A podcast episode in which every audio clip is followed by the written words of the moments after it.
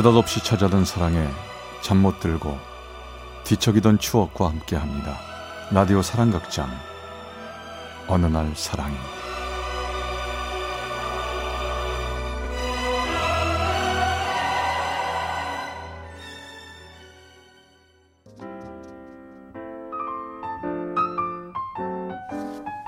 사랑의 체험수기 어느 날 사랑이.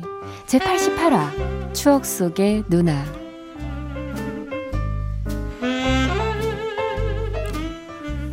지금으로부터 25년 전 내 나이 10살 때쯤으로 기억됩니다. 동네에서 내가 가장 친해, 친하게 지냈던 사람은 나보다 3살 많던 누나였습니다. 그녀의 이름은 김혜경. 늘 집에서 찬밥대기였던 나에게 언제나 다정자감했던 누나는 정말 보석 같은 존재였습니다. 누나와 전 같은 초등학교에 다녔죠. 가끔 등굣길에 누나를 볼 때면 나도 모르게 누나 하고 큰 소리치며 달려가곤 했습니다. 그러면 누나는 밝은 미소로 날 반겨주었죠. 하지만 누나가 중학교에 입학하고 학교 근처로 이사를 가면서 우리는 거의 연락이 끊겼고 세월이 흘러 어느덧 내가 중3 때쯤 되었을 때입니다. 공부하라는 엄마의 성화에 못 이겨 전 반강제로 근처 도서관을 가게 되었습니다. 근데 바로 거기서 누나를 만난 겁니다. 어? 너 태훈이 아니니? 너도 도서관 온 거야? 여기 자주 와? 야, 난 여기 자주 왔었는데 너 한 번도 못 본 것 같아. 근데 우리 정말 오랜만이다. 글쎄, 누나 잘 있었어. 그럼 보시다시피. 근데 너 혼자 왔어? 어, 혼자 왔어. 누나는?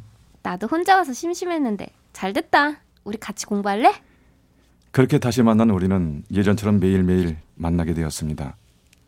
누나와 함께한 시간들은 정말이지 이상하리만큼 행복했습니다. 어느덧 세월은 흘러 누나는 근처 국립대학교에 저는 고등학교에 입학하게 됐습니다. 누나, 대학 합격 축하해. 난 누나 합격할 줄 알았어. 그래 고맙다 태훈아. 이게 다 네 덕분이지 뭐. 만날 도서관 같이 다녔지 뭐. 안 그래? 어, 뭐난 누나 보고 싶을 때 누나네 학교 놀러 가도 되지. 아참 그리고 축제 때 나 꼭 초대해 줘야 돼, 알았지? 그럼, 당연하지.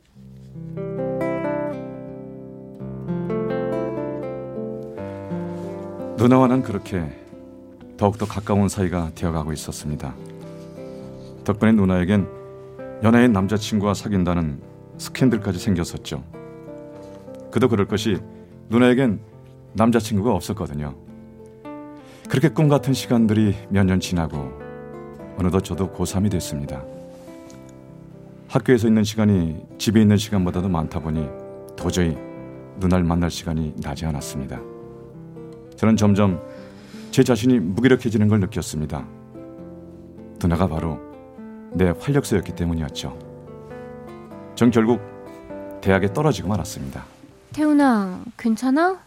너무 괴로워하지 마. 다시 도전하면 돼. 힘내. 고마워, 누나. 나 재수할 거야. 그래서 누나 다니는 학교에 꼭 들어갈 거야. 재수를 시작한 저는 누나의 따뜻한 위로와 격려로 정말 열심히 공부를 했습니다. 그러던 어느 날이었죠. 버스 정류장에서 만난 누나는 그럴따라 아무쩍 슬퍼 보였습니다. 어, 근데 누나 왜 그래? 무슨 일 있었어? 아, 아무것도 아니야. 그러지 말고 말해봐, 어, 누나. 하지만 누나는 아무리 물어도 묵묵부답이었습니다. 누나는 멍하니 지나가는 저들을 바라보더니 잠시 후 제게 조용히 물었습니다. 태훈아, 너 술 마실 줄 알아? 나랑 술 한잔 할래? 응? 술?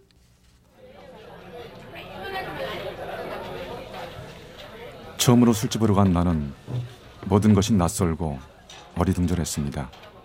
게다가 슬픈 눈을 한 누나를 보니 왠지 모를 불안감이 엄습해 왔습니다. 한참을 아무 말 없이 술만 먹던 누나가 절 나지막하게 불렀습니다. 태훈아. 아, 근데 대체 누나 오늘 왜 그래? 무슨 일이 있는 거 맞지? 태훈아, 실은 나 말이야. 아, 참 무슨 말인데 그래. 답답해 죽겠어. 빨리 말해봐, 누나. 있잖아, 나 말이야. 어쩌면 시집 가야 할지도 몰라. 뭐? 시집? 순간 저는 머리를 망치로 맞은 것처럼 멍했습니다. 정말 아무 생각이 들지 않더군요. 나중에 안 사실이지만 집안의 막내딸이었고 아버지가 공무원이었던 누나는 아버지의 정년퇴임을 앞두고 선을 여러 군데 보러 다니고 있었던 것이었습니다. 전 머릿속이 뒤죽박죽이 된 것 같았습니다. 누나를 시집 보내는 동생의 마음이 이런 걸까요? 아님 사귀던 여자친구를 보내야만 하는 남자의 마음이 이런 걸까요? 도무지쳐 제 마음이 뭔지 알 수가 없었습니다. 급기야 누나는 고개를 탁자에 숙이고 흐느끼며 울기 시작했습니다. 어떻게 태훈아? 나 무서워. 아, 시집 가기 싫어. 어떻게 태훈아? 전 정말 미칠 것만 같았습니다. 아무것도 해줄 수 없는 내 자신이 너무 싫었습니다. 지금까지 받기만 했지 누나에게 나는 아무런 도움도 되지 못하는 그런 존재였다는 걸 그때 깨닫게 됐습니다. 내가 해줄 수 있는 건 오로지 단 하나. 그저 아무 말 없이 옆자리로 가서 누나에게 제 어깨를 빌려줄 뿐이었습니다. 한참을 내게 기대어 울던 누나는 잠시 후 매무새를 가다듬고 말했습니다. 미안해 태훈아. 내가 너한테 괜히 쓸데없는 소리를 한 것 같다. 너무 신경 쓰지 마.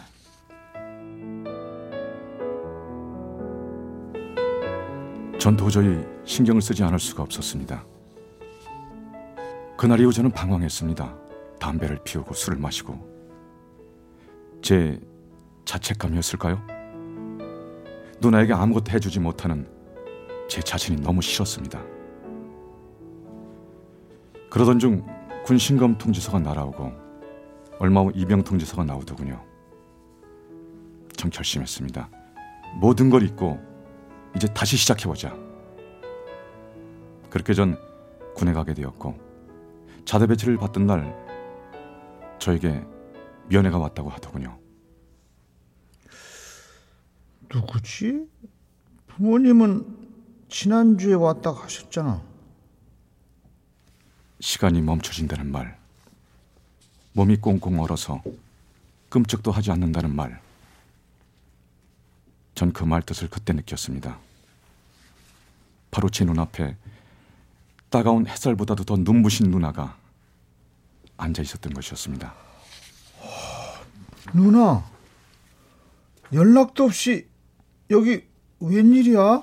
웬일은 너 보고 싶어서 왔지. 잘 지내지? 그럼 어, 남자들이면 다 오는 데인데 뭐 괜찮아 버틸만 해. 약간은 어색하게 우린 일상적인 얘기를 나누었습니다. 그러던 중 누나가 조심스럽게 말을 꺼내더군요. 저 태훈아 사실 나 너한테 꼭 할 말이 있어서 왔어. 저기 나 다음 달에 결혼해. 음 그래? 어 결혼하는구나. 전 왠지 모르게 화가 났습니다.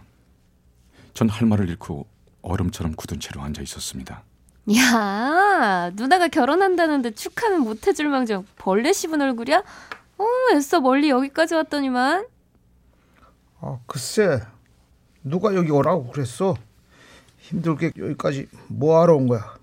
결혼 날짜 잡았으면 얼른 시집이나 갈 것이지. 순간 누나 얼굴은 금세 굳어졌습니다. 그리고 그녀는 한참을 아무 말 없이 고개를 떨구고 있었습니다. 잠시 후 무릎 위에 곱게 접은 그녀의 손등 위로 굵은 눈물이 뚝뚝 떨어졌습니다. 난 그냥 마지막으로 네가 꼭 보고 싶었어. 그냥 네 얼굴 한 번만 보러 가려고 온 거야. 이제 봤으니까 됐어. 그만 갈게. 순간 전 가슴이 터질 것만 같았습니다. 도저히 이대로 누나를 보낼 수가 없었습니다. 가지 마 누나. 잠깐만 여기 있어봐. 나 금방 갔다 올게. 태훈아 어, 어디가? 태훈아!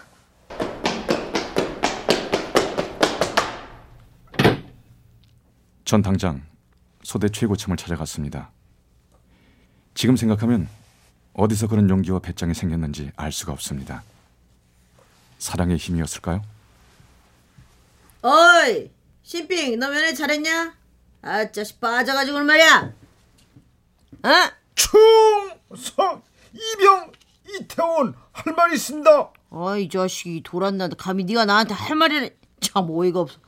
야, 뭔데? 말해봐. 사촌 누나가 면회 왔는데 큰아버지가 위덕하시답니다. 부탁이니 하루만 딱 하루만 외박 중 부탁드리겠습니다. 제발요. 한 번만 도와주시면 이 은혜 죽을 때까지 정말 잊지 않겠습니다. 충성. 저는 눈물을 글썽이며 지푸라기라도 잡을 심정으로 호소했습니다. 고참도 감동을 했을까요? 한참을 어이없다는 듯 바라보다가 말했습니다. 아이 자식 사람 참 황당하게 하네. 야 일단 소대장님께 보고해볼게. 야 꼭 된다는 보장 없다. 근처에 있던 장병들은 어안이 펑펑한 얼굴로 날 뚫어져라 쳐다보고 있었습니다. 전 그때까지도 몰랐습니다. 눈에 눈물이 흘러 아무것도 보이는 게 없었거든요. 애절한 마음이 전해졌는지 위박증을 끊을 수 있었습니다. 전 누나에게 바로 달려갔습니다. 누나 누나 나가자. 아니 갑자기 어딜 나가자고? 어 따라와 보면 알아. 전 누나의 손을 꼭 잡고 하염없이 걸었습니다. 이 길의 끝이 어디든 그곳까지 가고 싶었습니다.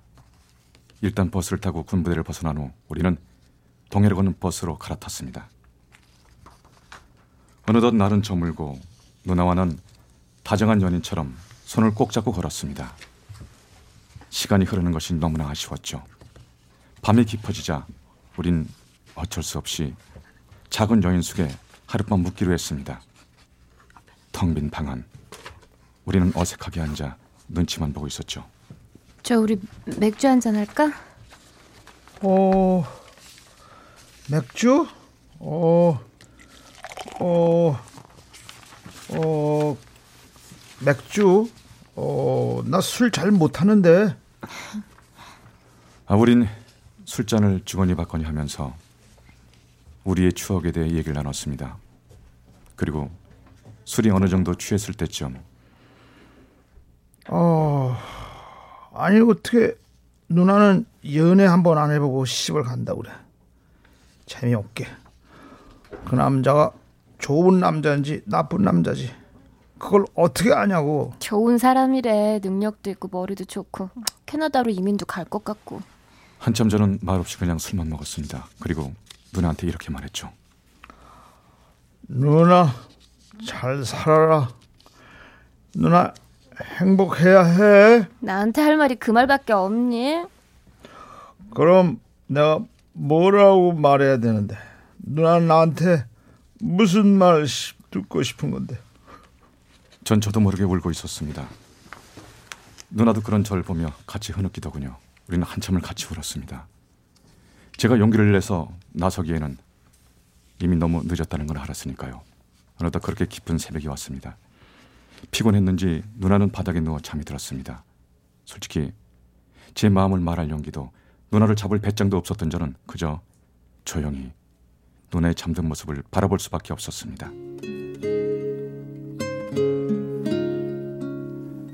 누나의 눈, 코, 입, 귀. 제가 본 누나의 마지막 모습 참 이뻤습니다. 누나 잘 살아 누나 꼭 행복해야 해 꼭 제 유년 시절의 유일한 기쁨이었던 누나. 사랑이라는 떨림을 처음으로 가르쳐 줬던 누나. 그날 밤, 전 그렇게 바라만 보면서 제 첫사랑이었던 누나를 먼 추억 속으로 떠나보냈습니다. 이젠 보고 싶어도 볼 수 없는 누나. 그때 그 추억 속의 누나는 아직도 절 기억할까요? 충남 천안시 서북구 이모기 씨께서 보내주셨습니다. 어느 날 사랑이 제 88화 추억 속의 누나 편이었습니다.